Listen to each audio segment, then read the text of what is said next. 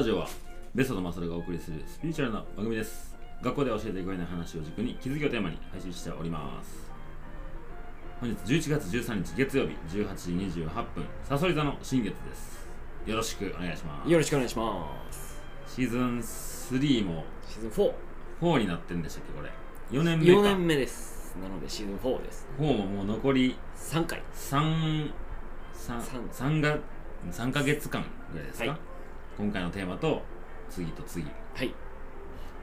5年もやってるなこれ。じゃあだから4年終わって5五年年目に入ろうとしようとしてるもうね5年もぐらいやってるってわけでしょ？いやいやいやだから4年シーズン4が終わろうとしてるから4年目あがそっか。終わろうとしてる。あなるほど。だから次5スタ年目にートしてから4年丸々経つってことですね。もうちょっとで。なんかいろいろあったな4年間 でも初期の頃から聞いてられたリスナーさんにも感謝感謝ですね。ね。初回から聞いてる人ほんまなマジで片手で収まるぐらいだからねまあ、たくさんのリスナーが聞いてくれてたくさんのリスナーさんが離れていったであろう。もしかしたら一番出入りの激しいチャンネルかもしれませんね。はい。ではでは、えーオープニング何かありますか？魅力祭ですね。ですね。はい。ちょうど11月の19日に控えました。魅力祭のお話です、どうぞ。2週目の前の日かな？はい。に終わってるであろうやつなんですがうん。以上予約の内容は全部埋まりましイてエーイ。ありがとうございます。ちょっとね仮でうん。とか、あと飛び込みでいけるかなみたいな話もあるかもしれないんですけどはいはい。基本的には満席になっております、うんで協賛ですね。おどうですか？現状42件のイラストをいただきました。はあすげえ。50はあと8件。そう。で占いが9件いただいてるんで。ああじゃあまあ50まあ合わして協賛はもういただいていただいて。すげえいやすごいね。これこそや最初20とかぐらいかなと思ってたから、ーうんうんうん。びっくりしてますね。やっぱ子供たちのためっていうパンチワードがありますから、強いですね。そしたらもうベソのためじゃなくなってくるね 子供たちのためにですね。はい。はい。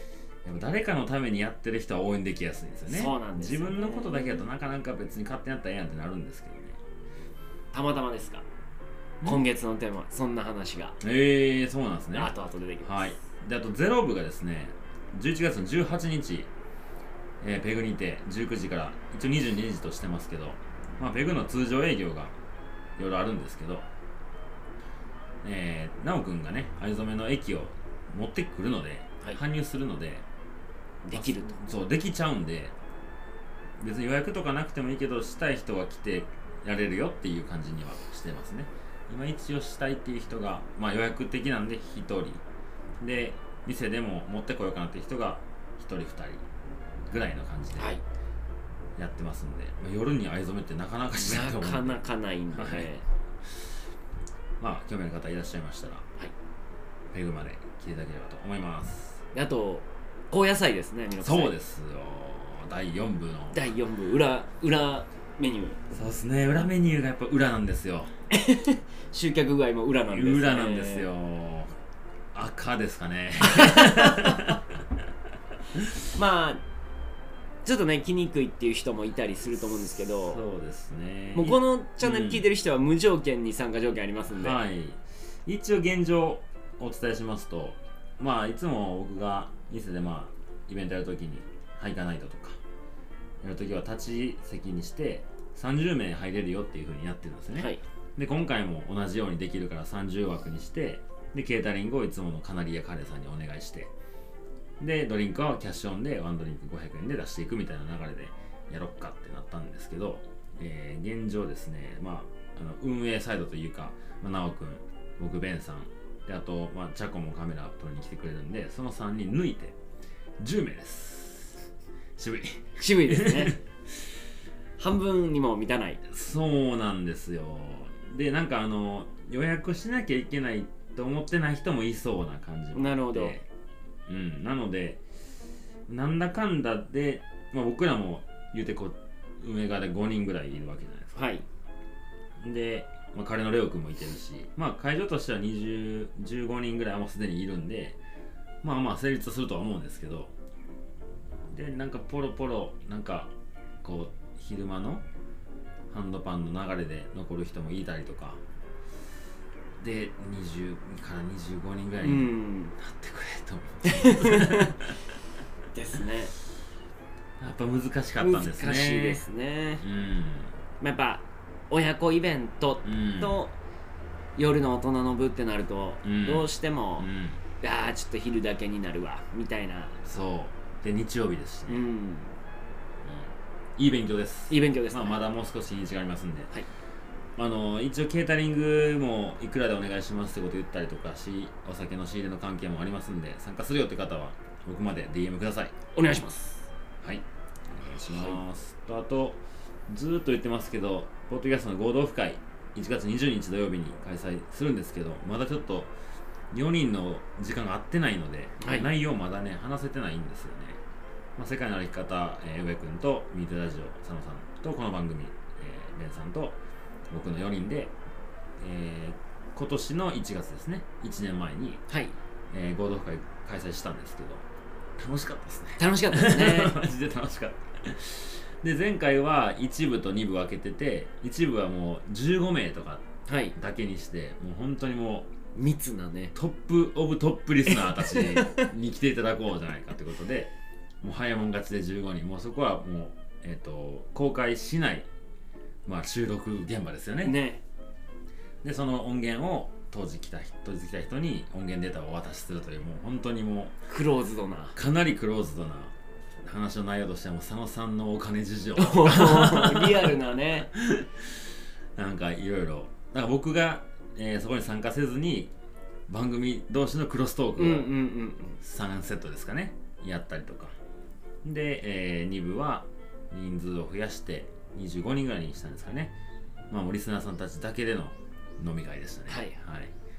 まあ全国各地から。うんねお越しいただきましたんでもうあのちょうどね今日収録日が12日なんですけどキャンプ行ってましてえはい。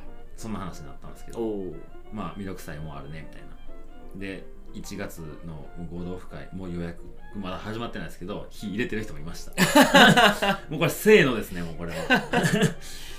なのでもう本当に多分速乾の可能性がありますんで某トレランイベントより予約の取り合いになるから。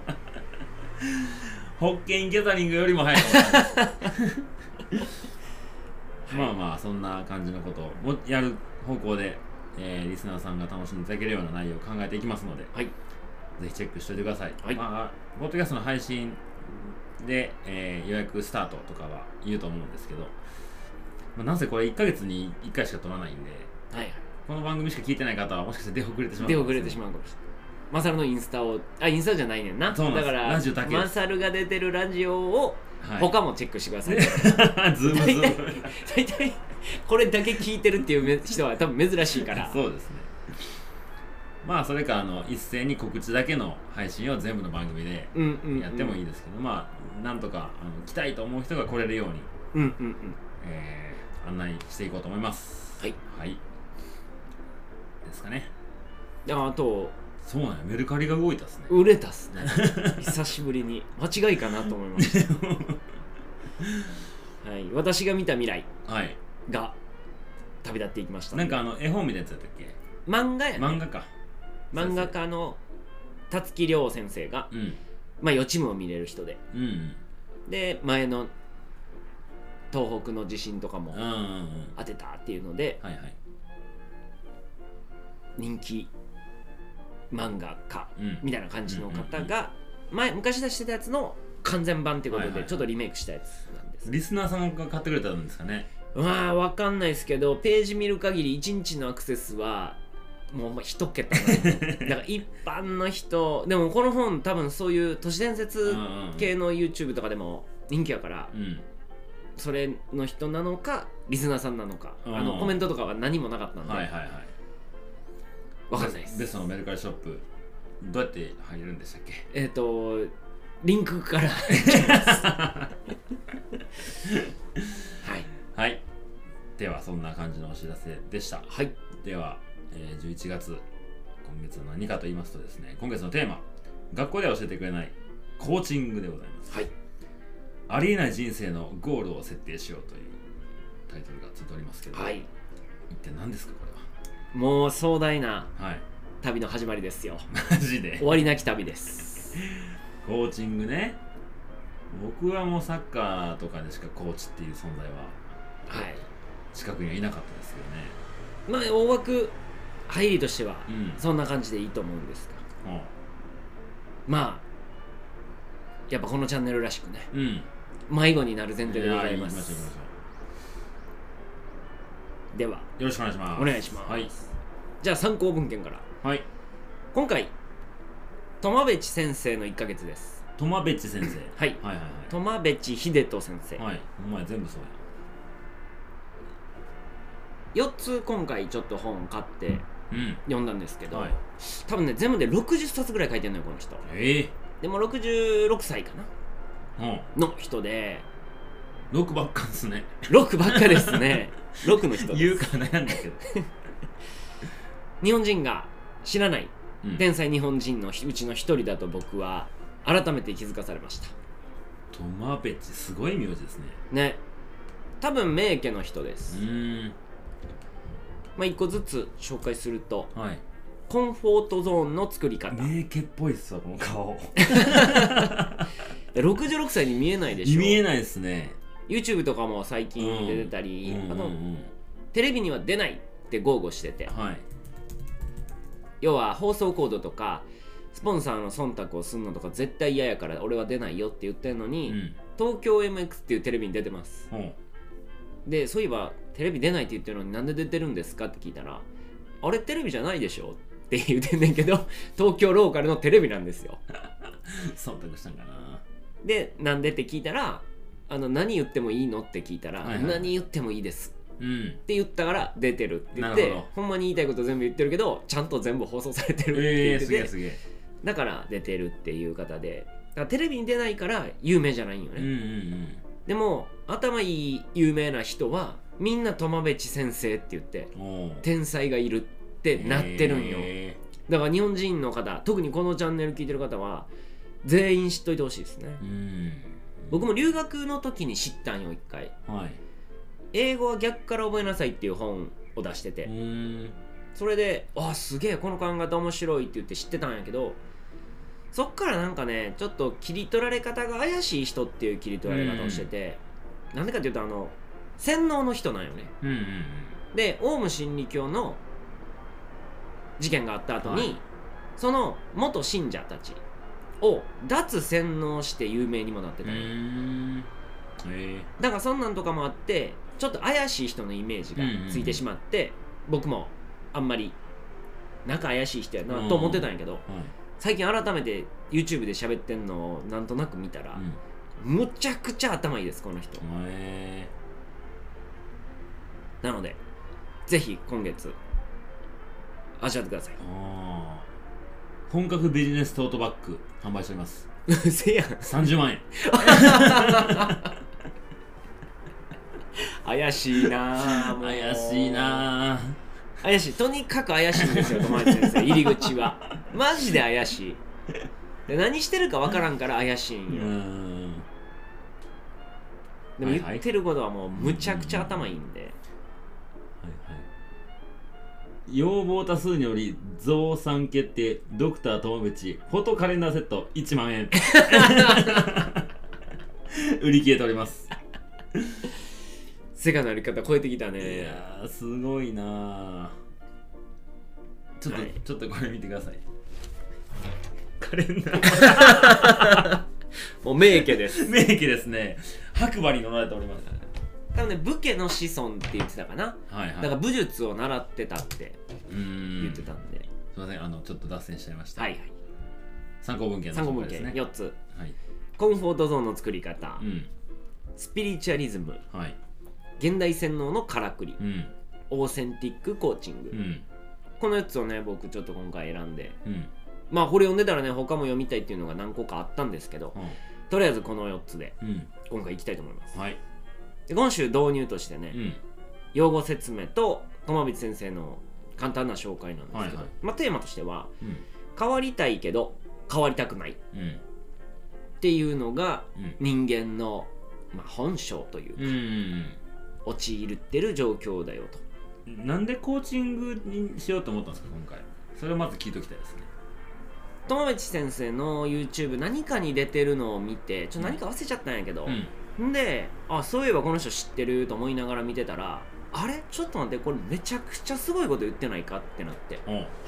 ほんで何した人なんやろこの人って。見たら、一番大きいやってることがコーチングやったんようん。でコーチングって何やろって調べたらああそういうことか。これって俺がベソがうん。弥勒塾でやりたいことをうん。体系化してくれてるやん。っへてなって調べ出した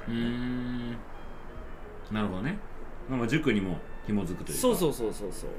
うんうんだから生徒にこう僕は今までだから我流でうん。コーチングっぽいものをやってたという、はあ、はあはあはだから正式にあこういう理論体系になってるんだを改めて勉強させてもらえた。っあ、うんうん。ていう感じ、じゃあ行ってみましょう。か、うんはい。まずこのコーチング。内容はおいおい説明するとして、うん。まあ、誰のためのものというか、うん。どんな人に向いてますよっていうのが現状を変えたい人です。はいはい。なんか今の生活に満足してるんだとかうん。まあ悩みがない人ってほぼいないと思うんやけどその悩みを解決したいはい。だけの人はちょっとテーマ外です。うんうん。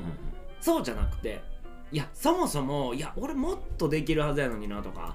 うん。いや私の人生ちょっとどっかで線路間違ってるんかなとか。うん。いう方の方が コーチング向きです。うん。うんコーチング向きというかコーチングを受ける資格があるといううん。か条件が揃ってる。はいはいはいはい。だから根本的に変えたい。と思ってるあなたうん。が今回の、まあ、メインのターゲット。メインリスナーでございます。うん。で現状の悩み。いや別に特に会社に不満とかないんだけど、まあ、言うてあの上司とちょっと嫌だよね、うんうん。それさえなければいいのになみたいな方はどっちかっていうとカウンセリングとかうん。セラピーとかそういうのの方がいいですよと。はあはまあそれがなんでかっていうのも後で出てくるんだけど、うんうん。簡単に言うと現状っていうのは今までの炎上にあります。だ過去だったりあうん。今までやってきたこと。じゃなくてコーチングはそれをぶっ壊します。だから今までのことは一切関係ない。うんうんじゃないと、えー現状をまるっきり変えるってことはできないしうんはい。新しい人生、はい要はもう生まれ変わるぐらいの感覚でやるのがコーチングうんなるほどね。なのでメインストリームをね歩いてる方たちはうん。ちょっと今回耳が痛いかもしれません。いもうや毎回かな毎回言っちゃいます。多分ここ聞いててメインストリームいないといないか。はい。はい。違う道だったらここに気づいた とても少ない人種の方そうね。でそのまあねメインストリームの歩き方してる人って、はい。まあ極端な言い方ね。気を悪くしないでいただきたいんですが、はい。洗脳されてる歩き方かもしれませんがうんうん。でメインストリームから抜け出したい方もうん。今回は脱洗脳うん。さっきも言ってたそのオウム真理教にハマってた人たちも友光先生のもと行って脱洗脳できて普通の社会生活を送れるようになりましたっていう方もたくさんいて、うん。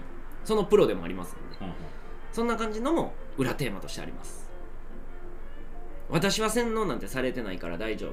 うん。と思ったあなた。ちょっと待ってください。はい。友光先生曰く99.9%この世は洗脳でできてますと。はあはあそこから逃げないでうん。人生洗脳と向き合っていきましょう、っうんうん。ていう感じです、ね。はいはいはい。でコーチングですね。うん。コーチという言葉自体。うん。まああのブランドのコーチありますよね。ハイブランドの、はい。あれえ馬のうん馬車のマーク、うん。コーチっていうのはもともと馬車っていうのがえー。語源、1500年代頃らしいですね、ほんほん。まあ、馬車の役割はねもちろん昔移動するのにどっちかっていうと昔やったら貴族とか、うん。そういう重役の人が大切な人をその人が望むとこまで送り届けるというのが馬車の役割。うん。そこから転じて今は人生の目標だったりうん。うん。人の目的地に連れていくことをだったりそれを支援することっていうふうに使われてまですコーチっていうふうにみんなが認識してるんですね。そうそうそうそう、うん。だからボクシングのセコンドとかはあトレーナーって言われるね。あそうですね。あれはトレーニングから来てて、トレーニングはの語源はトレインらしくて。へえ電車なんですか？電車。トレインは線路を先敷く。うんうんうん。うんだからスタートとゴールが決まってる。はいはい。それをいかに早くとかうん。いかに安全にっへていうのをやるからトレーニング。えへえトレインから来てんねやだから基礎トレーニングって毎回同じことを同じようにやって回数を増やしたり早くやったりするよね、はいはい。でもコーチの場合は行きたい目的地って変わるよね。うん今日は大阪行きたいけど明日は奈良行きたい。うん。みたいなことだったり。ってなったらじゃあ次どうやってそこまでちゃんと送り届けるか。っていうのでコーチとトレーニングは違いますよと。うんうんということで。うんへその天才友淵先生は、えはい。そのコーチングというもの自体を日本に持ってきた人です。へえ。そうなんや。そうなんです。ちょっと聞かせてくださいその。いやじゃあ行きましょう。簡単に天才友淵先生、はい。1959年生まれ。うん。東京出身みたいですね。うんうん。で名家の、まあ、末裔というか。なのでまあ現代風に言う親ガチャで言うと、うん。まあもう恵まれた方だと思はいいはいます、激レアヒーター激レアヒーター、はで今で66歳。うん。で高校も、えー確か何こうって書いてあったんですけどちょっと漏れました、うん。えー東大の前にある高校らしいですね。もう場所立地的に。はんはん。でその高校から東大への進学率むちゃくちゃ高いらしくて。うんうん偏差値も高いんだけど。その理由を友達先生はめちゃめちゃ簡単に言ってました、うん。なんでか毎日のように東大通る道見てるから、うん。東大へ行くということがむちゃくちゃリアルに感じれる、うんあの学校に行くってことですね。そうそうそうそう。うん。っていうのも後々コーチングの研究を進める上であそういうことやったんやっていうのになるらしいですね、うん。で上智大学はいはい。に入ってあとマサチューセッツ工科大も途中経経由しますで帰ってきて上智大学を卒業します、うん。天才ですね。天才なんですよ、で三菱地所。うんうん。三菱の、えー不動産とかをうん。だからもう大財閥ですよね、はいはい。のまあだから土地なんでね一見何十億何百億何千億みたいな取引をするような会社の、まあ期待の新人というか、うん。に入ります。で2年3年経った頃にこの、えー認知科学というものに出会います。は認知科学結構重要な言葉なんで知っといて損はないと思います。うん。AI の元になってる学問です。要は何をどういうふうに経由していって人間はこれをペットボトルだと認知する。うん。これは飲んでいいけど透明の液体は飲んでいいけど、うん。ちょっと茶色かったらうんうん危ないかもって感じる、これはい。はい何の差で人間はそれを認識、うん。認知してるかっていうのを体系的に研究していくのが。認知科学。へだから AI にバーッと写真を並べて猫っぽいものを並べてる間1個だけ犬挟んで猫にやったら、なんでそれだけ犬って判別できるかみたいなことが AI には必要だったから。だからこれを要は40年近く前ですね。うんに始めたんですよ。うん。でそれに出会うとこれを勉強したい。うん。ってなって三菱地所からちょっとアメリカに留学してくれさしてくれって言ったところいやうちの部署はもう留学制度終わっちゃったんだよ、うんうん。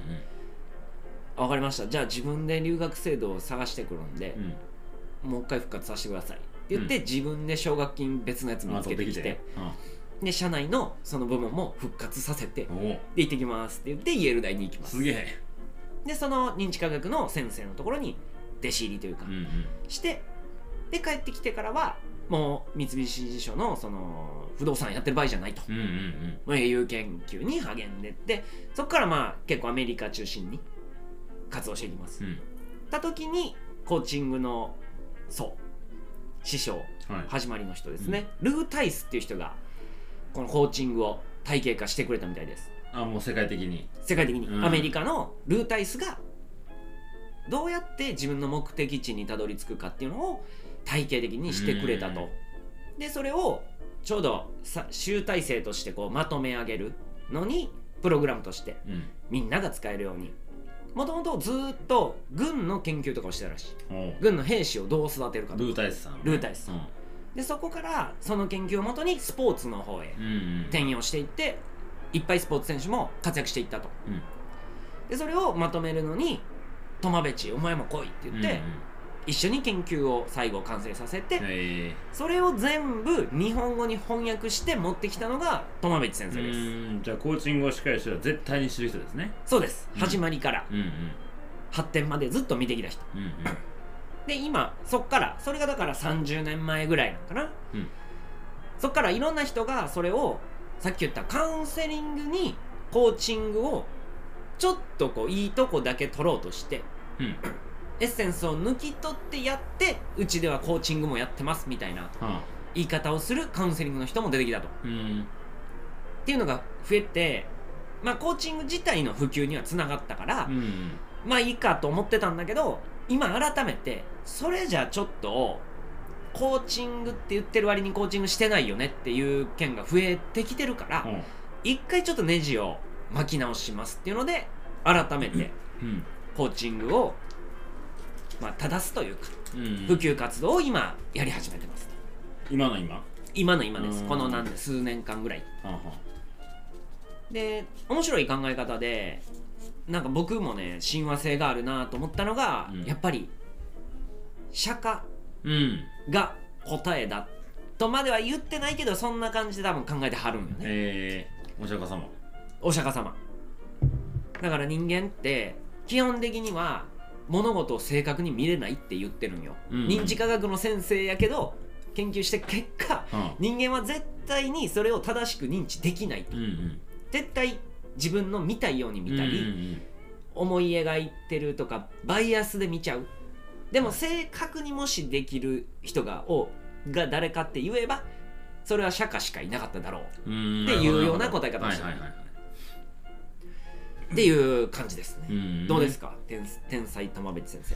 なんかコーチングっていうものをやってるんよっていう人一人だけ知ってるんですよ。おおもう結構ね56年前かな。とある飲み屋のうんうんうん。店主なんですけど、まあその人も奥さんと一緒に店やる前に世界一周しててで旅つながりであそこそあの JP さんに紹介してもらった人のお店なんですけど、うんうんうん。でまあなんか調調子のいい元気な賑やかなみんなを元気するみたいな感じのうんうん。兄ちゃんなんですけど、でなんかそっからこうなんかたまにこうボクシングやってんなとか体でこう自分トレーニングしようとかそんなちょっとこうなんていうんですかね。うーん。ギラついてる系？ギラついてる感じじゃないけど、まあ、僕は気はそんなに合わないですけど、うんうんうん。うん、なんかこうなんていうんですかねいろんなこと手出してなんかおもろいことないかなみたいうんうん。な感じかな、どっちかって言ったら。それのこうなんかビジネスとかも考えつつみたいな、うんうんうん。でもやってんのはちっちゃい雑居ビルに入ってる飲み屋で。うんうん。で、まあ、子供もいてるし奥さんと一緒にやってるんですけど子供できてからまあお金も必要やしみたいなんで、まあ、その流れでコーチング勉強してんのよ今みたいな。うんうん。うんもうまあ本当に年に1回行くか行かないかぐらいで最近全然行ってないですけどね。でまあ僕もそこに行った時にたまたまそのコーチングや取ったんよ資格みたいな。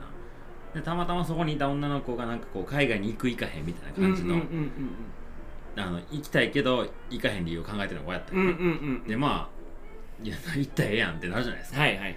でその彼も同じように言ってて。痛いやんって。そうそう。でまあそれのなんで行かへんのかっていうログジックとかを、うんうん。まあ、コーチング仕事じゃないけどそういう考え方で行ったらいけるしうんうん。行かないっていうのも正解やみたいな感じのことを僕と彼でその子にずっと言ってて。そこはご飯屋さん？バー。ご飯屋さん。うんうん。でまああの、まあ、僕もそういう別にコーチングはやってないけどそういうふうに自分の人生をこうんうんうんう歩んできたんやなみたいな話でやっぱ言うことは一緒やんみたいな、うんうんうん。俺はコーチングで勉強したけど、まあ、それは佐々君は旅の中で自分で学んで身についてきたうん、の人しか知らないですけどでもなんかこうやってちゃんと勉強することないからね。うん。まさにね今回マサルがこのコーチングにの話をするにあたって、むちゃくちゃいいなんやろうね体験の部分と、うんうん。この理論の部分がうん。ミックスする部分まさにそのご飯屋さんで起きたようなことがうん。1ヶ月喋れるんじゃないかな、え。認知科学ね僕も何なんやろうってちょっと調べました、ー、うん。認知科学結構面白くて、うさっき言ったような何人間は何をもってどう認知するかっていう話なんやけど、それがなかった時代これも最近できた言葉です。うん。1900年代かな。うん。それまではどっちかっていうと確率だったりうん。統計がずっと、そのなんやろうね。人は統計的にこう動く。とか確率でこう動く。うん。みたいな言われてたのが、うん。それじゃ説明できないこと結構起きてるよねっていう時に、認知科学だとこう説明できるうん。っていうのが出てきました。うん。で面白い例がくじ引きです。うん。10枚入ってるんですが1枚あたり。うん。残り9枚外れ。っうん。ていうチャレンジと。10分の1ね。自分の1、はい。100枚あってうん。9枚あたりです、うん。っていうチャレンジ。はいはいはい。あなたどっちやってもいいですよ、うん。どっちでもいいから当たりを手に入れてくださいっうんうんうん。て言われてどっちやるか。うんうん。なんか9っていう数字にねいくっすよね。確率は100分の9の方が低いんやんね。低い。だからじゃあ10回1%低いんだよ100回に10回出る10分の1の確率と100回に9回しか出ないそのボックスなわけね。そうちゃんと同考えればね。じボックスにすれば。でもそれを10分の1って言い換えることによってで1個しか当たりないと思うってこと、ね、そうそうそうそう。うん。うんやったら9個のうち1つ手に入るんじゃないかそう。確かにそうかも。人は結構その9100うん。分の9を選んじゃうと、うん。それが統計とか確率論をやってる人だけでは説明ができない。うんうんうんうん。のがなんでかはいはい。みたいなのを研究してこうだって理論付けるのが認知科学です、うどうやってそんな研究するんだよね。いやーだこれがあったから AI が発展できたらしい。えら人が考えてることをトレースするというか、えうんうんうん。やっぱそこには希望的観測とか、はい。こうなってほしい。うんうん。いやそれはならんやろみたいなイメージで人は動いてる。と、うんうんうん。はい。でこっからですねちょっと用語編はい。やっぱ1周目は毎回お押しちゃうね。まあオープニングオープニングあるしね。まあまあはい。いいでしょいいですいいです。うはい。現状を変えたいけど変えれない。うん。のは当たり前ですと。うん。っていうのをだーっと用語を説明してるだけである程度分かってくると思うんではい。ちょっとダッといきますね。お願いします。1個目。コンフォートゾーン、うん。まあ、日本語で言う快適空間とか、うん。快適な間合い。うん快活クラブみたいな感じですか？快活クラブです。コンフォートゾーンイコール快活クラブ。アメリカコンフォートインあるよね。あったっけ？あったな。あるあるある。ちょっと高い、うんまあ高いって言ってもビジネスホテルうんうん価格なんやけど、うん。うんあのコンフォートです、はいはい。人間は快適な空間ゾーンにいたいです。まあ当たり前やね。でそれは物理空間と情報空間の両方ともに言えます、うんうん物理空間はもう当たり前やね、うん。雨風の当たらない。はい。快適な部屋で過ごす、はい。寝る。うん。キャンプに行ってうん。雨ざらしの中テントでうん。風も雨もひどい中で寝たくないです。よね、はいはいはい。まあ、あとは美味しいものを食べたい。うん。まあ当たり前のようにその自分がもしこれが美味しいあれが美味しいって知ってたらあまた食べたいなと思う、ん。そうですね。情報の方はその他目に見えないもの全部です。うん。まあ知識情報はもちろん状態もそうです。うん。だからテストが何位だったとか。これ目には見えないもの。うんうんうん。だけどまあ成績表にしたら目に見えるけど、うんうん。ものがあるわけではない。とか、まあ、英語が喋れるようになったとか、はいはいはい。あとお金をいくら持ってるとか。うん。こんなんにも快適ゾーンっていうのがあります。それは人それぞれ違うってこと？人それぞれ違います、うん。でこのゾーンを守ろうとします、うん。しかもそれは無意識です。うん。なので子供とかねはい。自分のおもちゃをうん。横の友達が使おうとしたら、うん。やめてこれ僕のってなるよね。うん。あれは無意識にやってしまうので本能的な部分本能的なところです、うん。で結果このコンフォートゾーンのおかげで人間は安全にうん。守れ、えー快適な人生を送れるんだけど、はいはい。結果排他的になりやすい、うんで子供は特にこれがちっちゃいまんまちっちゃい状態の子が多いですと、うんうんうんっていうのが1個目。コンフォートゾーンです、はいはい。次。難しい横文字ですが。はい。セルフエスティーム。うん。日本語で言うとポジション役職に対する自己評価です。うん自分の価値って本来は自分が決めるものなんですが社会に出ると他人に決められます。うん。役職地位肩書き。うん。まあ一般的にこう現状の中で目標を決める時っていうのはこのエスティームにこのいやポジション約束を、い、や役職を目標に決めるとうん。成績アップしやすいですよってことが言われてる、まあ新入社員はまず係長、うん。えー主任目指して係長目指して課長目指して。うん。でもそれは一時的なものです。疲れたらやる気起きません。うん。でもある種大事なのはその与えられた役職に対して周りがじゃなくて自分で自分をどう評価してるかっていうのは大事ですよと。うん。なのでうんうんまあ一般的に会社の部長って言ったらまあもうほぼ上の方、うん。で部長としてのこう責任とかプライドとかも出てくる。っていうものは別に悪いものじゃないと、うん。なので自己評価っていうのが自分でどうなってるかっていうのをもう今一度確かめてください、うん。はいこれが2つ目でした。セルフエスティームね。ST はい。で似た言葉なんですが似た意味なんですが、エフィカシーというものがあります。うん。自己肯定感ああよく聞くやつですね。まあ単純にさっき言ったポジションとか現状とかに関係なくうん。自分の能力に対しての自信です。うん。だから僕は走るのが速いはい。とか英語が喋れるうん。もしくはやったことないことに対してもあそれできそうやなとかあの料理まだ作ったことないけど多分こうやったら美味しくできそうやなとか、うん。っていうふうに根拠なくできる。うん。と思えるのがエフィカシーが高い状態ですね。はあはあ。ら逆にいや俺なんて私なんて。うん。ってなるとエフィカシーが低い状態です、基本的にコーチングではエフィカシーを高く持つ。うん。強く持つ、うん。っていうことがまあセオリーです。はいはい。次いきます。スコトーマうん。これ盲点です。盲点ね。スコトーマの実験面白いんよ。うん。ちょっと時間ないんではい。ゆっくりはできないんですがはい。普段時計つけてる人これめちゃくちゃ面白いんやけど、うん。普段時計つけない。つけないね。まあ大体こういうコーチングを受けようなんていう人はうん。大体こう見なりよね。しっかりしたあースーツで来るのね。でじゃあ今皆さん自分のいつもしてる腕時計うんうん何も見ずに書いてください。あ絵を描くって絵を描ことはいはい。本来時計ってまあ言うて高いもん。うんうん。まあ1万円で買える時計でも安い。そうですね。安いですね。高いのはもう何十万何百万しますもんね。ってなると、うん。何で選ぶかっていうとデザイン性で選んでるはずや、うんうん。だから、うん。気に入ったデザインの時計をしてる人がほとんど、そうですね。だから何も見ずに絵描いてって言ったら、大体そのデザインが描けるはずなんよ。うん。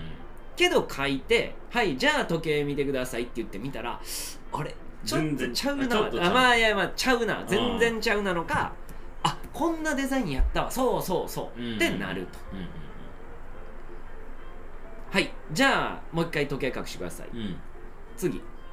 今見た時計、うん。何時何分やったか言ってくださいって言ったらえーってなるんよね 本来時計の役割は時間を知らせるもの。うんうん。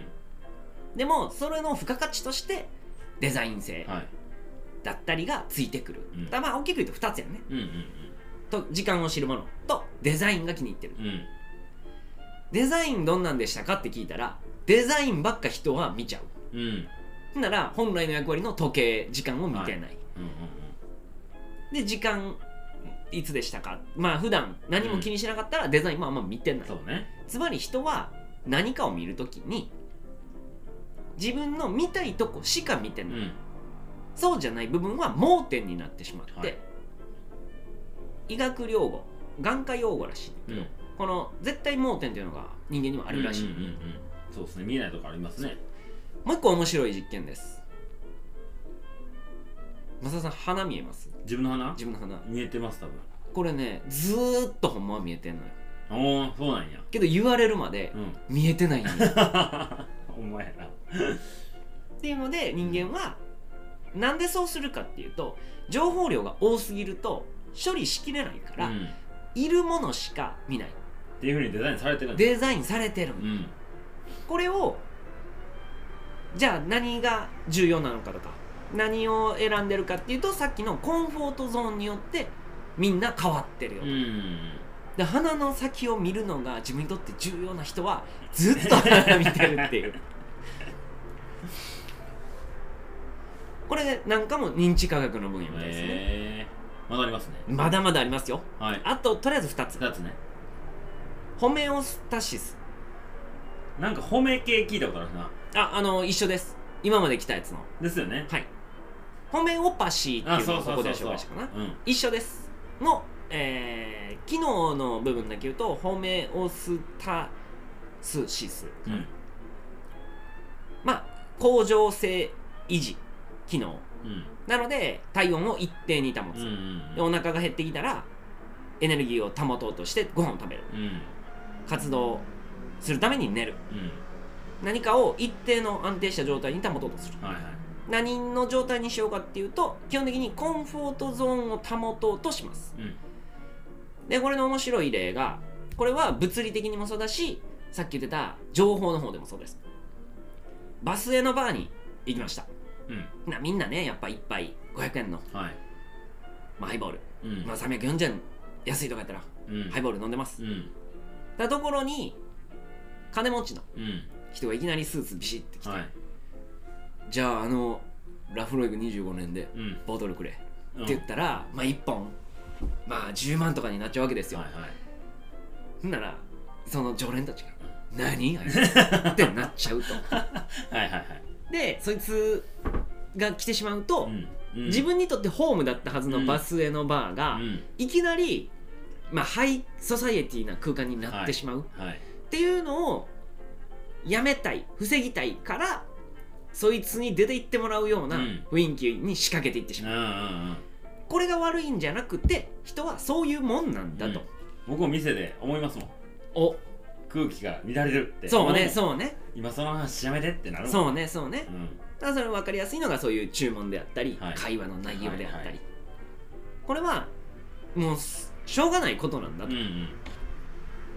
それがホメオスタシスホメオスタスシスです。スがほぼ半分以上。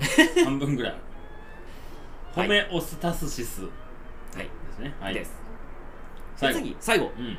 えー限定合理性。いきなり日日本語。本語や。英語ないんかな？わかんないですけど、はいはい。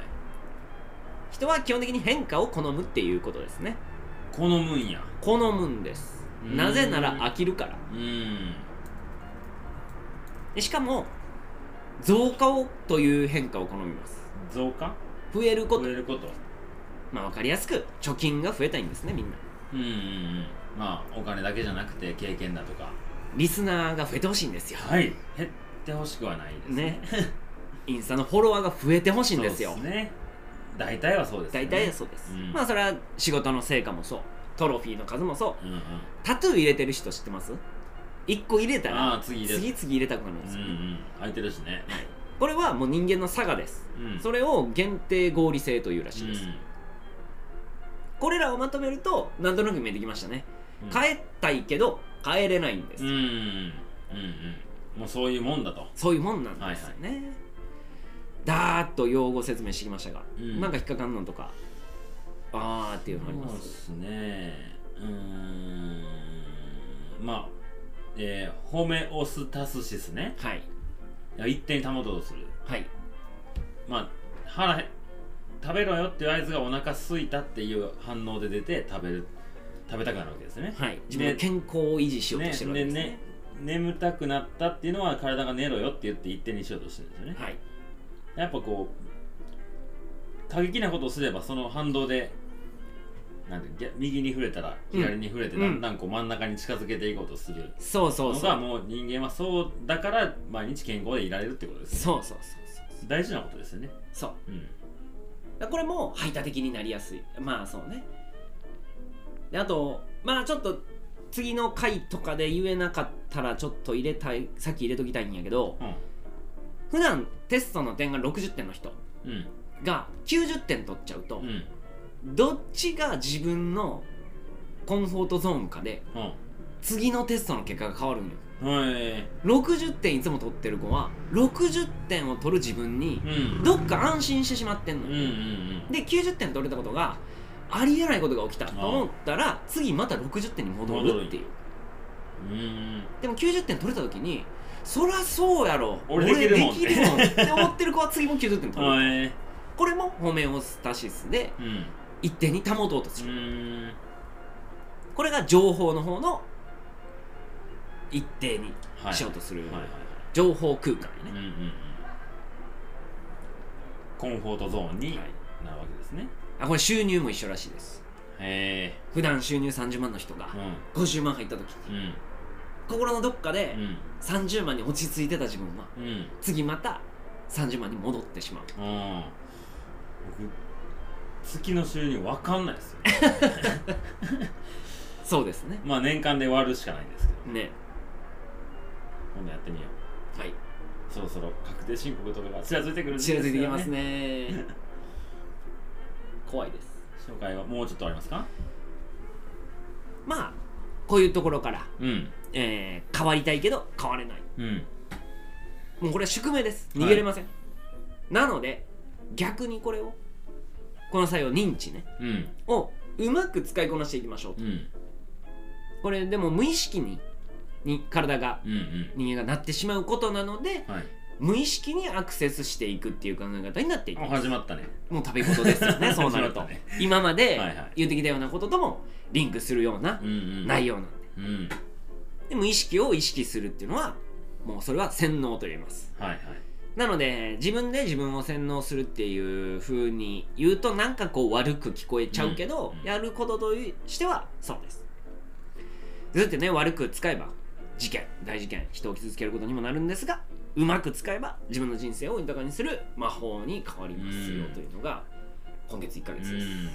洗脳って洗う脳みそって書くから本来いいそうなんですよ。そうなんですけどね。洗浄ですからね。うん。綺麗に。うんなんかそれがこうなんか宗教とかそのうん。それこそオウム真理教とか、うん。そういうのに使われがちな言葉やからそなんか悪いイメージがネガティブになってるけど。うんくっついてそうですけど洗うっていう字ですからね。うねうん。なんかやっぱ洗脳っていう言葉だけ聞いたらなんなんやろうねその上から塗りたくられるみたいなイメージ。ああそうね。うん。昔の洗脳はやっぱそれこそこうくくりつけられて、うん。ずっと同じ映像を見せたりとああか地獄やな、真っ暗な目隠しの中同じ音声をずっと聞かされたり、っていうのが実際の洗脳だったんですがもう進化してしまくってるらしいです、えこれも洗脳なんや。あれも洗脳なんや。一番わかりやすいのがテレビだよって言ってます、うんうん。だからテレビを見たことある人ではみんな洗脳にかかってると思ってって。ー、うん。そうでしょうね。そうなんです、うん。はい。はい。ちょっと1回目も長くなりますけども。長くなるということは2週目以降楽しくなるということです、ね、そういうことです。はい、2回目10分とかじゃないですよね。じゃないです。はい、はい。それでは第1回目1週目ですね。えー、10月ちゃうちゃう11月の13日、えー、終わりにしましょう。次回からがあれですね。深いところへ。コーチングの深みに。はい。なるほど。次回ありえないゴールというテーマが置いてますんで、楽しみにしております。はい、はい、それではありがとうございました。ありがとうございました。